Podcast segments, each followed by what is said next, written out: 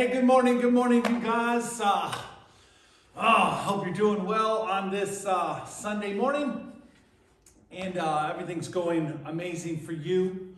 Uh, John, hope your finger's doing well. Praying for you, and uh, hope all those babies are doing amazing, and um, uh, you guys are doing well. We, I'm excited. We, we finished up our first John series, all in, and I hope we're all in more than we ever have been.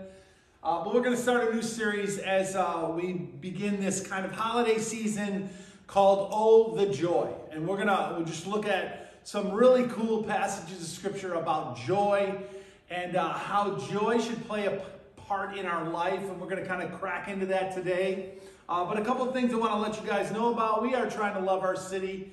This is huge. This is big. This is what the church is all about loving our city. We want to love our neighbors. We want to do things that get us involved with them. And we want to be out in the world, uh, impacting the world, doing things that get us in the, in the presence of people who don't know Jesus intentionally. We're giving out some Thanksgiving boxes to um, families that need a Christmas, uh, Thanksgiving meal, and also we'll be doing some meals, individual meals for the homeless. Uh, I'm excited about that around Thanksgiving. We are doing a little event called Taste of Bethlehem here at the building. Um, love for you to come and be a part of that. We're going Christmas caroling on the 13th. If you want to come and go sing, we'll probably uh, hit some of our shut ins and some of uh, people that we are connected to that just need to be encouraged. And we're going to go do that. We had an amazing night Wednesday night. This past Wednesday night is our last Wednesday for the holidays. We take a break up until January on Wednesday nights. But our teenagers uh, challenged our adults to Bible trivia. And the result is teens 620, adults 615, the teens, whoop, whoop, did great. Good job, guys. Proud of our teenagers. Um, we've got a great group of teenagers here at this church. Some of them have, have it's just they're just beginning to understand and learn the Bible, Bible stuff, and uh, what the Bible's about, and who wrote the books, and how many books there are, and all those things about the Scripture. Uh, and they have come so far and they have learned so much, and it's, it's kind of cool to see them learn this stuff about God, things that matter. You know, that's important. Oh, the joy. We begin this new series, and this is a much, much, much needed uh, series because our world is in a hurt. You might say that we are in a world of hurt because the world is hurting. Like more and more, the world is hurting. Seems like every day we wake up and there's more brokenness, more homelessness, more depression, more drug uh, deaths, more evil, more liberalism, more wokeism, more confusion, more the norm is tossed out the window and just chaos and anything kind of goes. We live in a world of hurt.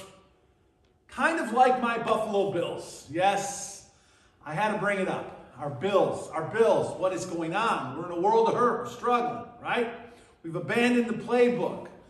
Forsake what got, what got us here. Poor execution. Fumble the ball. 12 is the new 11. And I'm talking really not even about the Bills, I'm talking about the world. Like, things are just nuts. You know, there's a lot of mean things that people do. I bet you've done some mean things. I've done some mean things. But probably one of the meanest things that you could do is to go cow tipping. Now, admit it, how many of you have ever tipped over a cow? Not the nicest thing in the world. For, for a young person who tipping over that cow, that's challenging. You know, that's a big cow, and you're like, is it going to turn on me and bite me? But no, you, you know, he's heavy. For the cow, it's not a good day. Really hard to get back up if you're a cow on your side or on your back. Well, this whole world that we live in has gotten cow tipped. We're, we're, we're upside down, we're, we're backwards, we're confused, and we are in a world of hurt. And what we need, what we need is a good, good word. What we need is an encouraging word. What we need is a, a word of hope and a word of encouragement. Not empty hype, but reassuring truth. That's what we need. And Paul to the Philippians is going to be our inspiration from today all the way to 2024. Like as we look down the road of November and December, our kind of holiday months, we are going to be uh, focusing our attention on not tipping, but on the joy, the joy that we have in Jesus. And, and let me just say right off the bat that this joy is not just some fake, made up, bubbly, happy, happy, go lucky all the time. This joy is, is a joy that is inside of us. It's this like bubbling inside, deep joy that no matter what happens on the surface of life or to me or around me, from within me, there's this sense of peace and calmness and, and power and stability and assurance that Jesus is living in me. And from that, I have joy, even though, even though the things in the world may not all be going well, or my life may not all be lined up like I'd like it to be. I have inside of me this deep joy that should express itself in my face and in my attitude all the time, but, but I, we all have to admit at times it's not that easy. But we know in the end, it's going to be okay because deep within us, we know Jesus wins. And together with him, we win. And together with him, we have this joy because we already know what the outcome of it all is going to be. And we win because he wins. And we're connected to him. And so we have joy even if we fail along the way, even if we lose along the way, even if things don't go great along the way, we have this eternal joy living in us. And so Philippians, Paul, Paul is so excited about the Philippian church. I mean, he wrote a bunch of letters to different churches, Ephesians, Philippians, Colossians, Thessalonians, all these different churches, but Philippians, the Philippians, he has so much pride and joy for. And so we're going to let this letter kind of uh, springboard us into each of the messages in the coming days. And we're in Philippians chapter 1. If you have your Bible, open up to Philippians chapter 1. We're going to read this passage and we're going to kind of just draw some things from this, these verses about this joy that only comes from God, this, this, this joy that should fill our soul. Look what Paul says. Philippians chapter 1, he says, I thank my God every time that I remember you. Isn't that cool? I hope we have people in our life that when we think of them, when their name comes up, when, when we're reminded of them again, we have this. You know, there's people in our life that when we think of them, we're like, oh no, man, I'm glad I moved away from that place. Or, man, I'm glad I don't have to see that person anymore. You know, we got those people too. But there ought to be people in our life that when we think of them, it puts a smile on our face and joy in our heart because of the great memories that we had together. I mean, there ought to be those people in our life. Oh, Trish and I have had all kinds of people that in ministries that we've had all around, uh, you know, the seven or eight different cities and ministries that we have been able to be a part of, we have made some good friends in lots of places that we still, when I remember those people, I have really good memories of doing ministry together with them. just living life together, working for the kingdom of God and serving in the church together with those people, they made, they made the ministry better. They made the work of the kingdom better because they were there. Paul says, I thank my God when I remember you guys. You Philippians, you, you believers over there in Philippi, the Philippian church. Uh, in all my prayers, he says, in all of my prayers, Paul says, for all of you, I always pray with joy. There it is.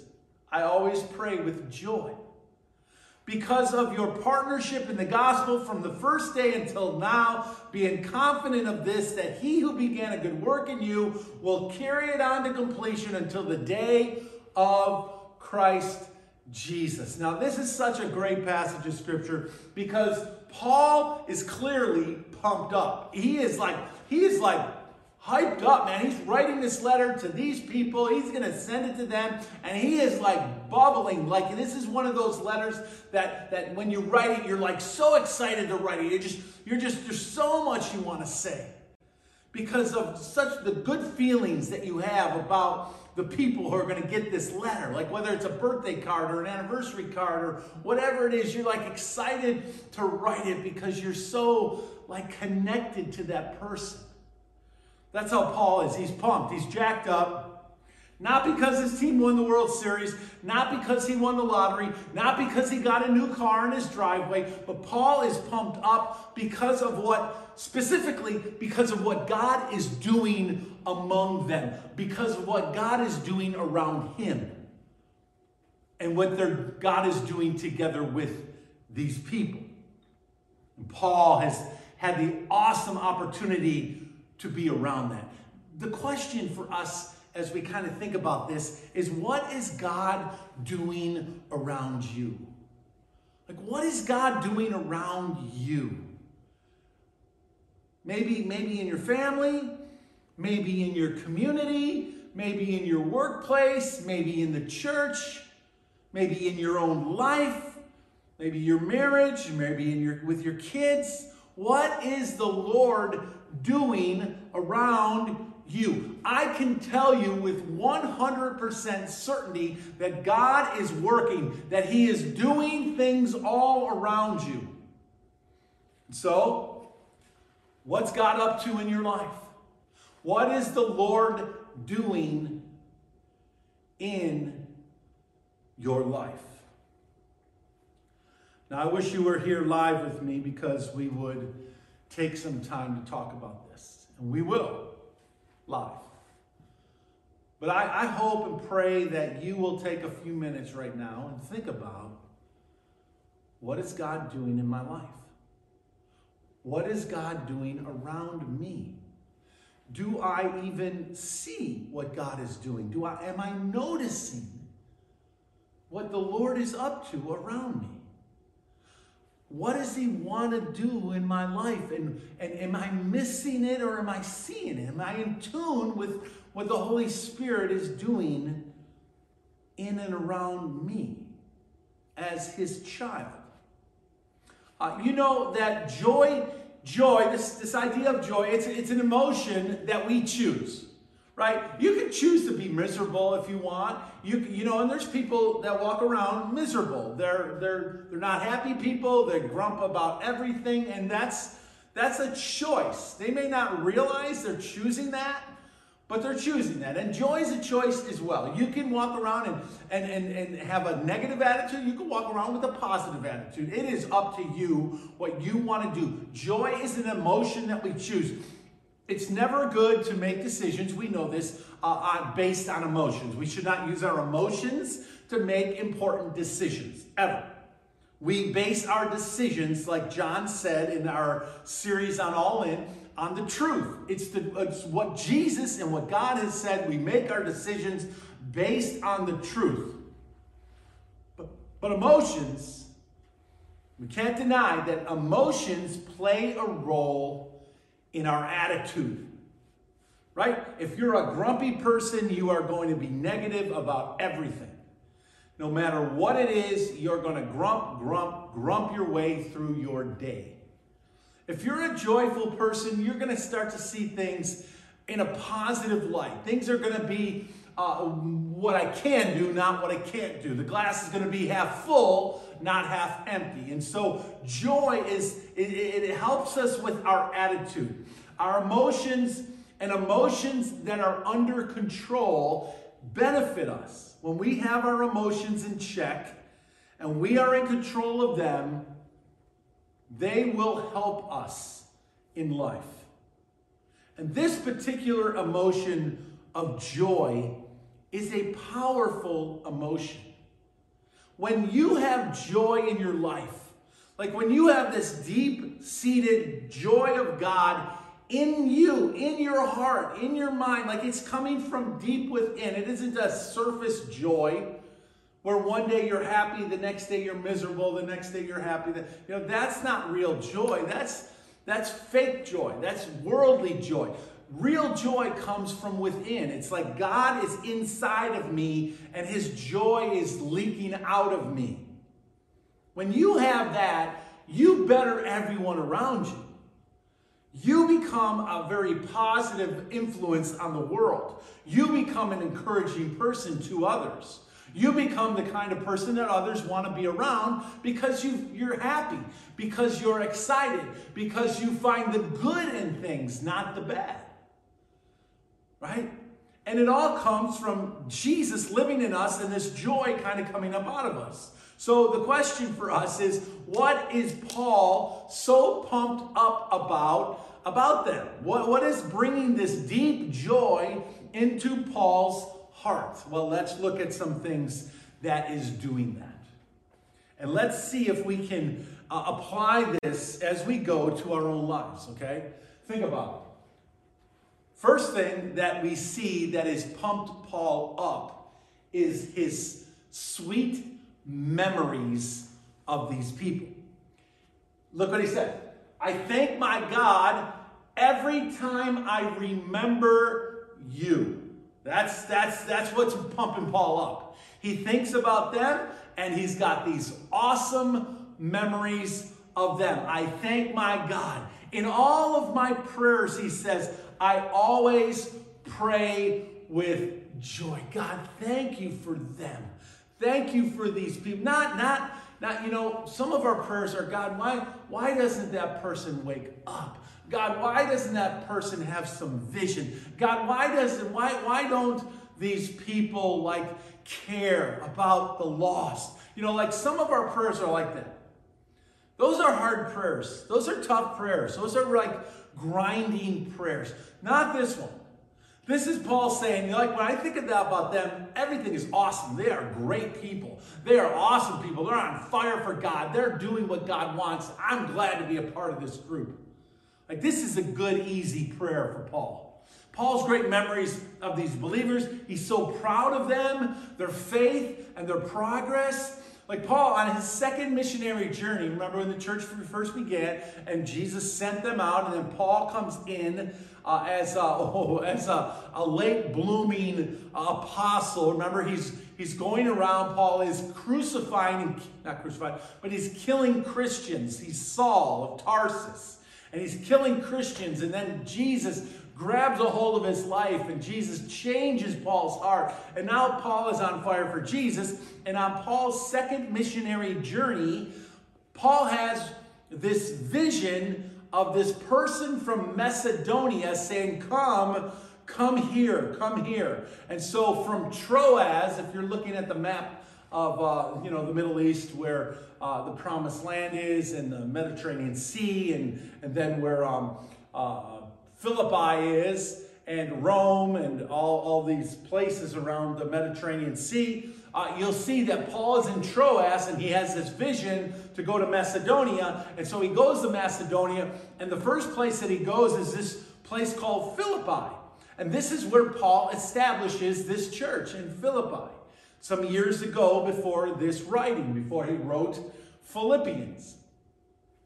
There, he, he meets a woman by the name of Lydia. She becomes his first convert. And she and all of her household are baptized into Jesus.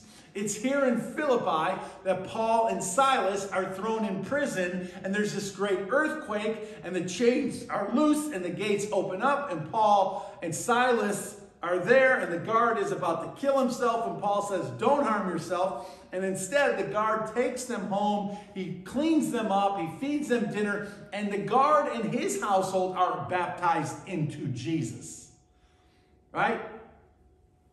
See, the church the church, Paul goes to Philippi, and this church that never was in Philippi now begins to grow. It's birthed in Philippi by Lydia and the Philippian jailer, and now others, converts, are coming into this group of Christians. But, but Paul then he visits Philippi on his third journey, and Paul spends time teaching them and, and sharing life together. This young, passionate Paul, who once was killing Christians, is now willing, uh, now out preaching the gospel about Jesus. Paul has he's got these memories as he's writing this letter later on from a prison in Rome. Paul's writing this letter to the Philippians and he's remembering he's remembering these awesome experiences that he had with those people and how the church maybe was birthed and how Lydia came to know Jesus and how she told her friends and, and they were thrown in prison and, and how God used that to reach even more people. These are great, these are great memories that Paul has with these people because they came to know Jesus and together they grew the church, they grew the kingdom, and souls were getting saved. These are the greatest memories. These are the greatest memories. The memories that lead to souls saved are always the greatest memories. The events that led to your salvation, the, the events that led to my salvation, these are the greatest memories to remember. To remember. I thank my God every time I remember. These are the greatest memories. Family members being baptized in baptistries and in swimming pools. An elderly guy in Indiana that was so sick, we had to baptize him in his bathtub in his apartment people that have been baptized in the ocean or at Park Springs in, in the pool. Some of our people right here who have given their life to Christ and were immersed right here into this baptistry or, or in this baptistry into Jesus. See, we remember like our own kids. We, we like to remember, we remember good things that they do in their life and trophies they win and, and accomplishments that they have. But even more so, what we remember is when they gave their life to Jesus and they were immersed into Christ and they surrendered completely to Him. The Bible is packed with remembrances. God is big on remembering. He's concerned about where we're going, don't get me wrong. He's concerned about our future, but he also remembers where we came from. He remembers what we've been through that got us to where we are today. And we should never forget some of those spiritual uh, pillars in our life that got us from point A to point B to where we are today and where we're going tomorrow. These are huge monuments in our life that matter. And the Bible's packed with this. Every festival that the Jews celebrate is in memory of what God did back in the Old Testament. Every celebration and every feast, including the Passover celebration that they we still uh, recognize today, that ties the Old Testament, right? The deliverance from Egypt when God passed over those homes that had the blood on the doorpost and he spared those firstborn boys to the New Testament, where Jesus hung on that cross and his body and his blood was shed that covers you and me, and, and, and death no longer can have its sting on us because of what Jesus has done and the blood that was shed. And we remember, we remember these things every Sunday. We share in the Lord's Supper to remember Jesus who gave his life for us. says right there, remembering Jesus. That's what we do, we remember. And now Paul is older, and he's writing this letter from Rome in prison and he's remembering all these things. He's remembering his past years of ministry, especially with these people, and what God has done eternal great things. Great things in the lives of people that have led to their eternal salvation. And as Paul is thinking about these things, Paul is filled with this great joy. This great joy. Do you remember? Do you remember where God has brought you? What you were and what you are now today. Do you remember? Do you remember that, that the events that led you to this very moment in your life, the spiritual landmarks that are in your life, that God has done great things to bring you to this moment, the people that He's put in your life, the events that had to happen to get you to this moment, and what God brought you here for? Do you remember what God has brought you here for? Have you forgotten? Why God saved you. Extreme joys. Extreme joy comes when a life is changed and a soul is saved. There's a lot of joy in life, but extreme joy comes when people make eternal moves. Do you know what makes the angels rejoice in the Bible? Do you know what makes the angels rejoice in the Bible? Well, in the Bible, angels rejoice at Jesus. Things around and things about Jesus, right? His throne, his glory, and his birth. But they also rejoice on one other thing. The angels rejoice when one sinner repents and turns to Jesus. All of heaven breaks out in celebration when a soul gives their life to Christ in no other way do we read about the angels rejoicing over anything else on this planet other than a soul that gives their life to Jesus. And Paul is joyful over the sweet memories that he has with these people. Secondly, secondly, his joy is for their partnership, the sweet partnership that they have together. Look what it says. Because of your partnership in the gospel from the first day until now, Paul says. Their partnership. From the moment he arrived in Philippi and Lydia and the others coming to know Jesus and the church is formed, what started with one guy, Paul, who traveled over to Philippi and probably with Silas and maybe with Timothy and maybe with Luke they went over there and is now this body of Christ that is growing, full of converts, all moving together, each person doing some part of the ministry, working together. Those that once were lost, now partners with Paul and with the apostles and with Jesus to reach their city with the gospel, to love their city to Jesus, like to share the love of Christ with the world. Their partnership is sweet to Paul.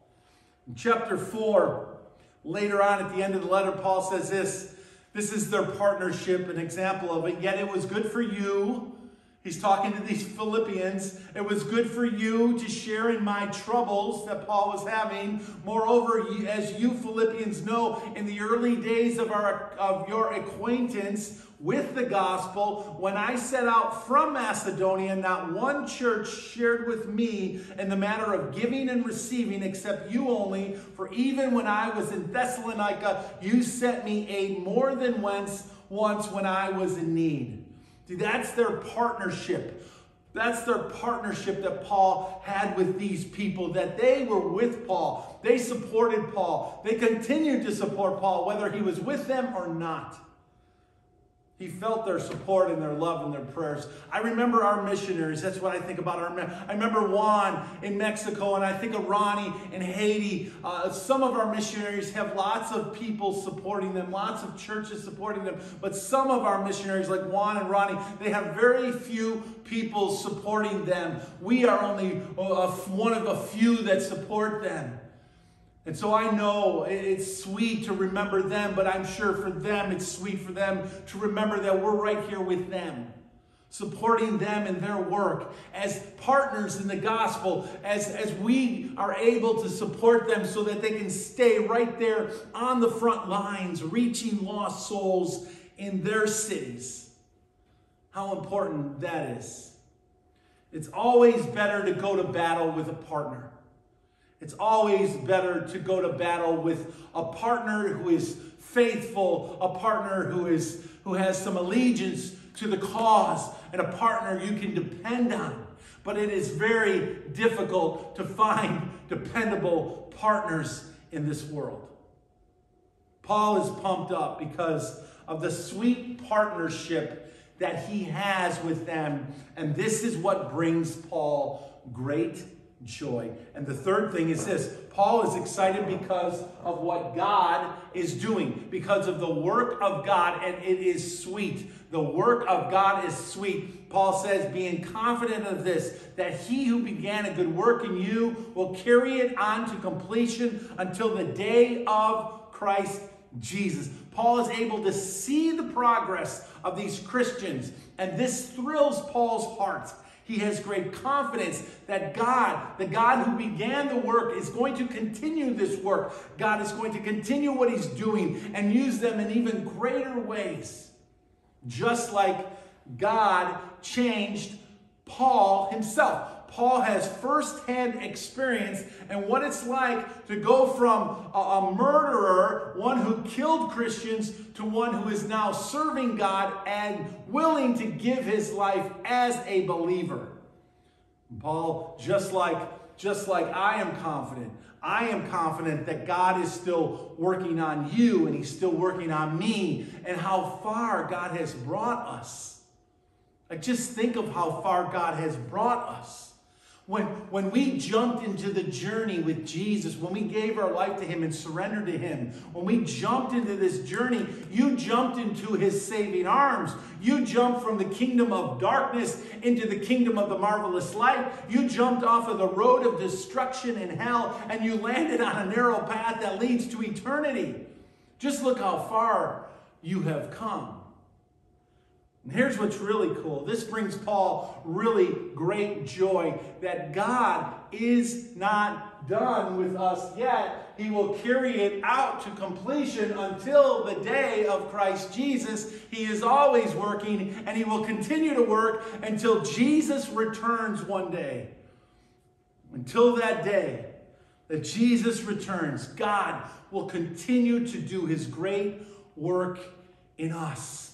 From your lost state to a new creation in Jesus, He has brought you from eternal devastation to eternal hope and life. He has brought you from a newly born again birth to a renewed, revived, restored, reconciled life in Christ. He has brought you and me from a selfish, sinful, dirty, rebellious, person to a set apart, born again, purified, sanctified child of the King. You are a son, you are a daughter of His, a royal priesthood, a holy nation, a people belonging to God. And He has brought you and He has bought you out to declare the praise of Him who called you out of darkness and into His wonderful light. Just remember, just consider how far God has brought you so that so that you and the joy that he now has put in you and the blessed experiences that you are able to have with Him and His people in this world. That you will pass that joy on to others so that their joy can be complete.